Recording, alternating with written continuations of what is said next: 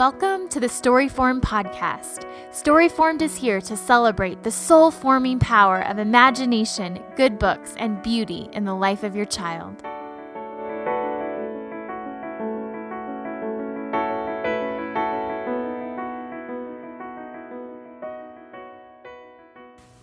Hi, my friends. This is Sally Clarkson today, and we are starting a new venture uh, with something that we've been working on for quite a while. Uh, we're going to start a story formed podcast. And I'm here today with my sweet Sarah Clarkson, who started it. Hi, Sarah. Hi, good to be good to be in Colorado. it's fun to have her here for a little bit. And my wonderful friend Holly Packiam, who loves books as much as we do, and uh, she's going to be working with us on this podcast. And I just wanted to greet them with you. Hi, Holly. Hi, good to be here today. Fun to all be together. And um, we're actually sitting in my own personal library, which has literally hundreds of volumes of children's books and literature and poetry and Bible study guides and uh, storybooks and all these wonderful things. So we we can be inspired today, right? Being in the right environment. Absolutely. Yes. Books everywhere. Books everywhere. But uh, we wanted to build on a site that Sarah started a few years ago called Storyformed. And Holly's prepared some great questions for us to answer together. But I just wanted to let you know that we're hoping to, if we get some great feedback from you and hear from you once in a while, to see if this would be a fun uh, opportunity for you to hear some of our ideas about books and the importance of story and why we think that education and reading to our kids is so profoundly important for them.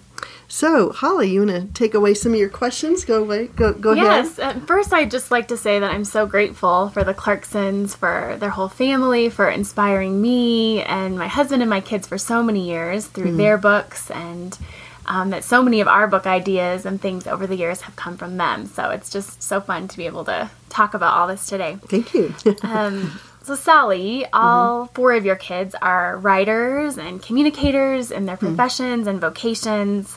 Um, they've traveled into adulthood with story formed hearts, as you like to say. Um, so, what, thinking back over the years, what was part of your original vision for educating your children this way? That's a great question. Uh, I am probably as passionate about uh, reading and literature and stories and words as I am about discipleship because I think they kind of intertwine together. And uh, when I was pondering how to educate my children and, uh, how to capture their minds and their imaginations with great ideas, I thought, how can I expose them to the best authors, the best artists, the best stories, the best Bible uh, stories in such a way that I'll capture their imagination, that I'll lay a foundation of education. And I used to picture their hearts, as many people have heard me say before, as treasure chests. And I thought, how can I so invest memories, stories, ponderings, great ideas in the treasure chests of their hearts so that the rest of their lives they would be able to draw from the great resources that I had built there. And uh, I was so insecure as a young mom. Uh, doing all these idealistic things that I thought, I don't know if this is going to work or not. And I was just sitting at the table the other night as everybody has been home for uh, the Christmas holidays. And I was just listening to everyone, every single child, and also Sarah's uh, new husband. And they were talking about the most amazing ideas and books and theology and convictions, and they're all very engaged in great thinking and in writing. All of them at this point, at this very moment, have a book contract. And uh, I think that the Lord has done exceedingly more than I thought by simply laying a foundation of giving them a love for learning and for literature and for stories. And so I uh, I just gathered books everywhere from secondhand shops and from library sales, and I would order things online and literally surrounded my home uh, in every corner with books and stories and art books and uh, just really wanted them to have their minds established and stretched on great literature. And uh, I, I just am thrilled to see how we planted those seeds, and all of those seeds have grown into such great minds uh, in my children. And so Uh, it was just a. It began with a dream. Uh, I was neurotic about uh, uh, really being sure to read to my children all the time, and they just blossomed in that environment.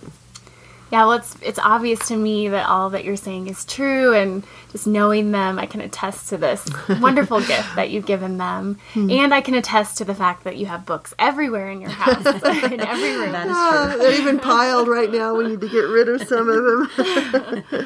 So, Sarah, how did you come up with this um, this this word or term, story formed? Um, I think. Well, I guess it. I guess the whole concept started for me when I uh, started working on Read for the Heart, which was a book I did.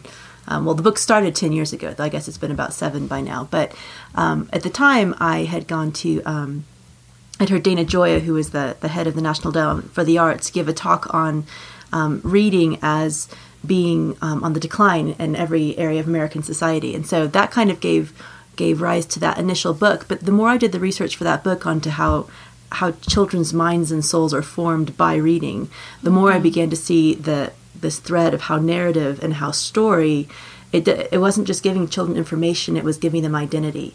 And so i mm-hmm. think for me the whole idea of the story formed life came about because i was thinking about how great stories i think it, it goes straight to how we conceive of ourselves. Mm-hmm. Um, It's true. if if we haven't ever come across the idea that we are part of a story, then we have little reason to be a hero or to act as a hero or heroine.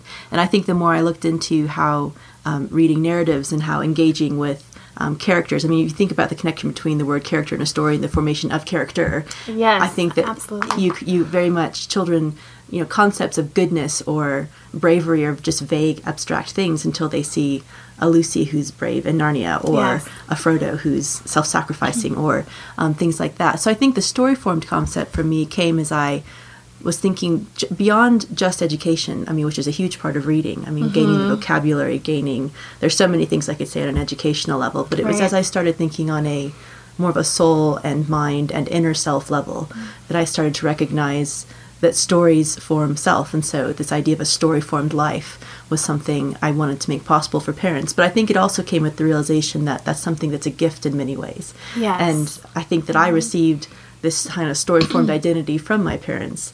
But I think that for people maybe who didn't grow up with that or who didn't come from that background of having lots of stories, it's something that you need someone to help you begin and kind of begin to recognize your own story and go forward in that. So I think that's what the story formed concept and book and website came out of.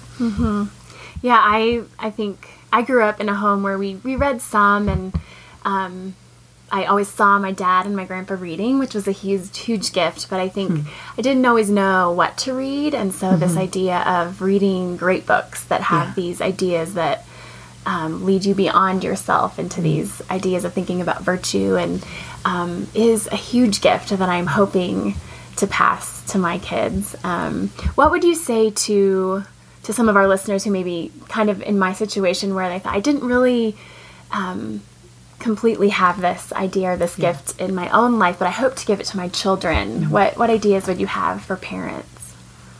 Or Sally, would, what would you have to speak to that? Well, I think uh, as I look at my children, I didn't have a lot of experience at this, though I remember when I was in fifth grade, I had pneumonia for four months. I was in and out of the hospital, and someone gave my mom A Wrinkle in Time for me to read. Mm-hmm. And I remember reading that book in my bed because I, I was kind of the same way. My mom collected some books. You know, we had the Bobbsey twins and we had detect- Nancy Drew detective stories and we had some landmarks, but uh, I don't remember in general as a family culture that we read. And so when I got A Wrinkle in Time, oh my goodness, it just, it was like a fire in my heart. I thought, I feel like these kids. I feel like I'm that odd person out there, uh, you know, living this life when everybody else is bouncing the ball to the same rhythm. I think it's a high, it's a highly recommended book in our family. You, you must read it. I love it too. But I, just remember being in bed and, and reading that. And Mm-hmm. I loved entering that world.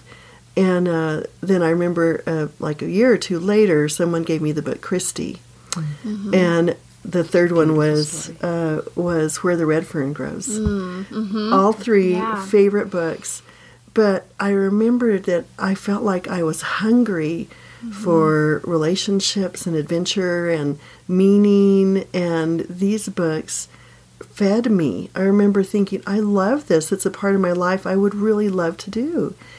And so I think that anyone who has a desire is what I was like. I wanted my kids to have more than I had. I realized when I was an adult I didn't feel very educated around very many educated people in Austria. Uh, I didn't know what the best books were, but because of my own hunger, then I just would find every resource I could. I'd read every, every article I could, and I found Honey for a Child's Heart, and I read uh, research from the Smithsonian Institute about the most important part of geniuses was reading to them and giving them lots of time to play uh, on their own. And so I, I literally, maybe it's because of my insecurity that my kids became so profoundly strong in words and stories because I wanted to be sure I did enough. but uh, so I, I literally filled every corner in our house with books and magazines and books on tape. And every Christmas uh, they would get stories. But I think one of my funnest memories in light of this is to get a new book that somebody had recommended, and not all books hit with every family, but I would gather the kids on my couch, and after they got through with the he touched my toe, he's on my side of the pillow part, um, then they would sit there and they would engage and be mesmerized and by these stories, and then they would discuss them. And um, I'm going to tell just a little bit of a side about you right now because um, I, I want you to go into that too, but. Sarah was so easy for me, and not all children are. Uh, I started reading to her literally the day she came home from the hospital. Uh, you know, it's silly, but uh, I read and read and read and read to her. And by the time we did all these reading contests because I wanted her to love it, by the time she was five or six years old, she was reading books that were hundreds of pages, and I thought, oh my goodness, she's gonna she's gonna overwhelm me and, and go way beyond me because I don't even have time to read that many books. so, what do you remember about all that, Sarah? And uh, because I think I was a mom who didn't have the experience, but you Right. didn't know that. Mm-hmm. No, I think children children accept the world that they're given, and so I think they have no idea if you're experienced or not, or what you know or mm-hmm. don't know. They just know that you've given them a book to read, and so in that sense, I just devoured whatever book was laid near me. And since there were baskets and baskets of books, I just read those books and read mm-hmm. more as you gave them to me. And I think along with the whole idea of if you've never had this before, um, I would never have known that you ever felt inadequate in that because I we had a perfectly full house of books, and I think um, children are naturally curious in that sense. But I would also say, along with that, um, I think it's really important to think of the reading life not as something that's a specialty item for some people. Right. So it's not a you need to go to college or you need to have. So true. It's not a, you know a taste in fine art or gourmet food. We are all people of words. The more I study theology, because I've spent the last two years studying theology. Surprise, surprise! After all those books I read as a child, um, but the more I'm aware of how to be human, to be made in the image of God, is to be people of language and words. And we are formed by words, whether we read stories or not. And part of the mm-hmm. idea of becoming a reading life is to be very purposeful about the words that you use to form your life. But in that sense, all people are people of words. All people are people of stories. It's not a specialty thing. Just start reading. I mean, pick up a picture book and read it with your children, um, and read for enjoyment. I mean, if it's if it's a difficult or a new thing, read what delights you, and then move forward as you gain. I, th- I think don't start with 800 page Dickens novels. If you know if you yeah. if you're new to the thing, start with. Um, with books that you love that you can enjoy as a family. And don't be discouraged if there's some you don't like. Choose something else. Um, a professor i really like and i um, recently or a couple several years ago wrote an article and he taught literature and he basically said look if you're not going to read because you're not enjoying the book then read what you like to read. The whole point is to read to enrich and nourish and to broaden your view of the world and to to engage afresh with the reality around you to see your own life as full of wonder and story. And so I, I think that's what i would say. And I think too that um, I've, I've, as I've become an adult and realized some really great picture books out mm-hmm. there and even simple, easy chapter books that I hadn't read. That those, even as an adult, have as Oh, they're I'm reading beautiful. them with They're their, I'm great, reading them with my kids and thinking, oh, I never knew this book existed, and I'm delighting in that just as Yeah. much as they are, and want to keep reading those over. And so I think even as adults, we can, you know. Isn't it C.S. Lewis that has a quote about Yes. the best children's books are loved by children and I'm probably Yes. butchering it, but children and adults alike. Yeah. And the best books we want to keep reading over and over again. Yeah, absolutely. I think that's so true, and I, I feel like children aren't perfect. They don't just say, "I'm going to sit here perfectly still." Mm-hmm. um, I always would give the kids something to do or play with or draw, Yes. as long as they could narrate back to me. But uh, I'm 32 and I still scribble in my theology lecture classes. But but my husband, who was a teacher, told me that that's fine because it actually helps you to concentrate. So Helps Yeah. your brain focus. That's Well, right. I know, Yes. and Nathan and I have this book coming out that I'll be talking about more and more, um, called "Different." But uh, he has sketches all through the the book that um, will be in the book when people get it, and he actually became practiced at sketching and drawing and putting ideas of what he was hearing on a page by hours and hours and hours of sitting with us, and so his artisticness developed out of sitting still you know, t- trying to pay attention for a few mm-hmm. moments and drawing out all of the, the knights in shining armor and the little boys who were on the wild horses or whatever it was. The drawing part helped him to concentrate, and then he became somewhat of an artist. Mm-hmm. And that's the whole goal of reading, I think, though, is to engage and broaden imagination so that your own self is broadened with possibility. Mm-hmm. It's it's not something to be done in a vacuum or to acquire a bunch of ideas. It's it's to make your own life richer, fuller, to make your own idea of what's possible even larger. Mm-hmm. So true. Sarah, you should tell them what you're doing now. What I'm doing now, well, um, I am currently living in Oxford in a little house with a garden with a rose bush and a red door, which is great fun. So I feel like I'm living in a Elizabeth Goudge storybook, who's one of my favorite authors. But um, I'm I'm in my last year of um, studying for theology um, at Oxford, but. Uh, when I finish that, I'm going to be actually writing. I've, I've just arranged to write a book for women. Um, so basically, a book on books for women as well. Because I think that ch- I, the more I study childhood formation and how books and stories form children, I just think everyone needs to be doing this. So true. Yes, All people absolutely. do. And so I want to do a book on books for women that meets them where they are and has stories and poetry and theology and input on all sorts of things to um, just, yeah, help women become readers, to self educate, to enjoy, to broaden. Mm-hmm. Yeah, so that's what I will be doing in the next year. It's where I am right now. At the moment, though, I have two more finals to get through at the end of this year, so y'all can, you know, Pray root that. for me from afar. Pray for me. Yeah, which is why she's not going to be as active here, and Holly and I are going to take the wheel. Actually, Holly is going to take the wheel, and I'm going to cheer her on. Go Holly. Well, I love the idea of what Sarah's book is going to be because I think um, as, as I've tried to develop this this idea of giving my children a story form life, I've realized how important it is for me to feed myself um, great theology and great books. Um, so that I can continue to learn in order to feed them, but then also to I realize how important modeling is, and that if I'm if they're not really seeing me engaged in reading and learning, then they may not be as apt to carry that on in there as they move forward into adult life. So I'm really excited about Sarah's book, and I think so many, so many parents and women will be will be Thanks. excited Oh, about I it. so too. Pretty excited too. I did want to make one more point. Um, also, Clay, also, I don't know about Glenn, but Clay did not grow up reading, and now he does read. You know, he has this little chair and he sits there every day. But uh, I think that one of the things that Clay and I have been inspired to remember is that Jesus was a storyteller. Right. He said, once upon a time, basically, there was a, a widow or a poor woman who lost her coin or the sheep that was lost in the middle of the night. And we, we look back at uh, the Old Testament, and all of our inspirational stories are David was the youngest of this large family of boys, and and um, they all left him at home when there's a great battle against a giant.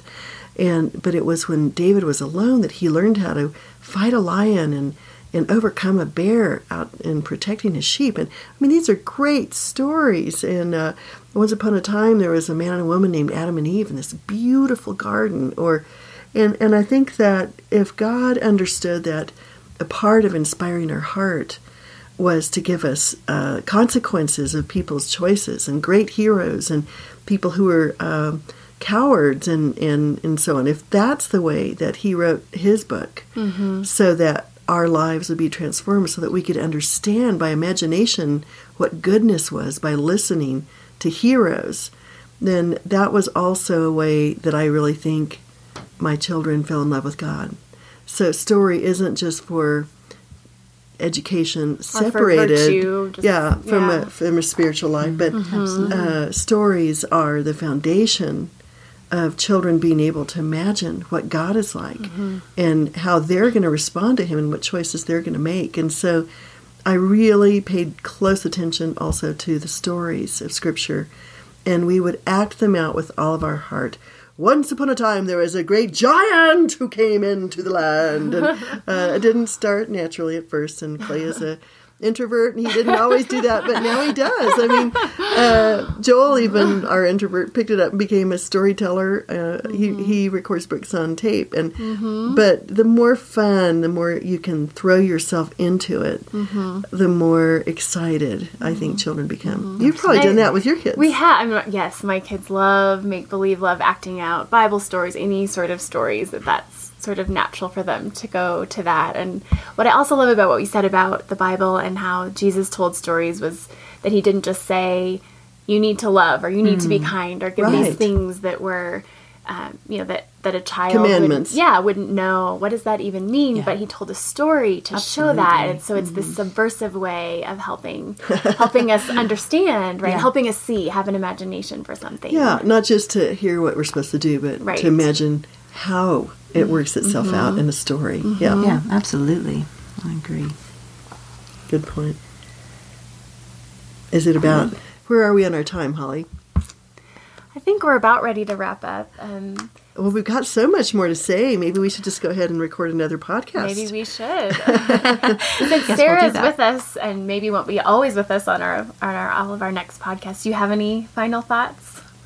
I, I just think I would reiterate what I said about um, just realizing what, what people of words God created us to be. We are made in the image of God. He sent the living word in Christ. We are people whose whole lives are are meant to be stories. And I think going back to what you're saying about scripture, that's how we engage. I've been so struck in these these theological the- theological studies. And it's funny you know you use very academic words for very normal concepts. So mm-hmm. you know i'm in a class on liturgies. And what that just really means is the mm-hmm. rituals and the rhythms by which we, we live life. Right. but what i've been realizing about a lot of that. And if you look in scripture and you you have um, the jewish the shema hear o israel the lord is god the lord is one these words they were supposed to say every day of their lives.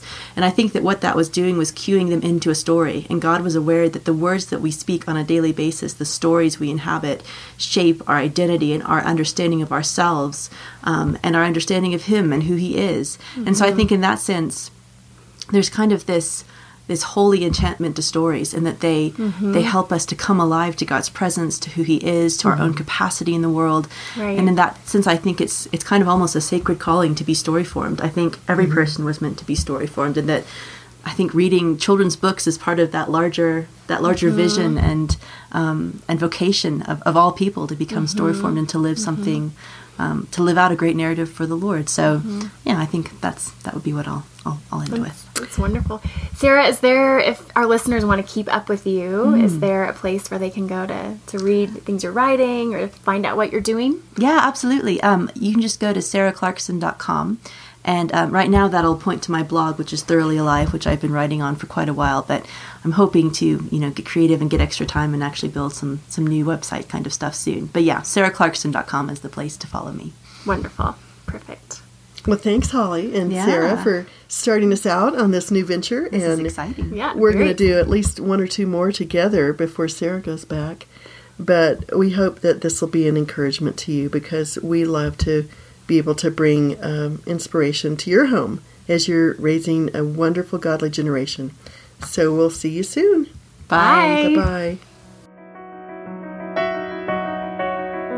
Thanks for joining us. Be sure to check out our website at storyform.com for show notes and like us on our Storyform Facebook page and follow us at Storyformed Home on Instagram. Please rate us on iTunes and leave a comment so that others can find out about us too. May you and your family be storyformed.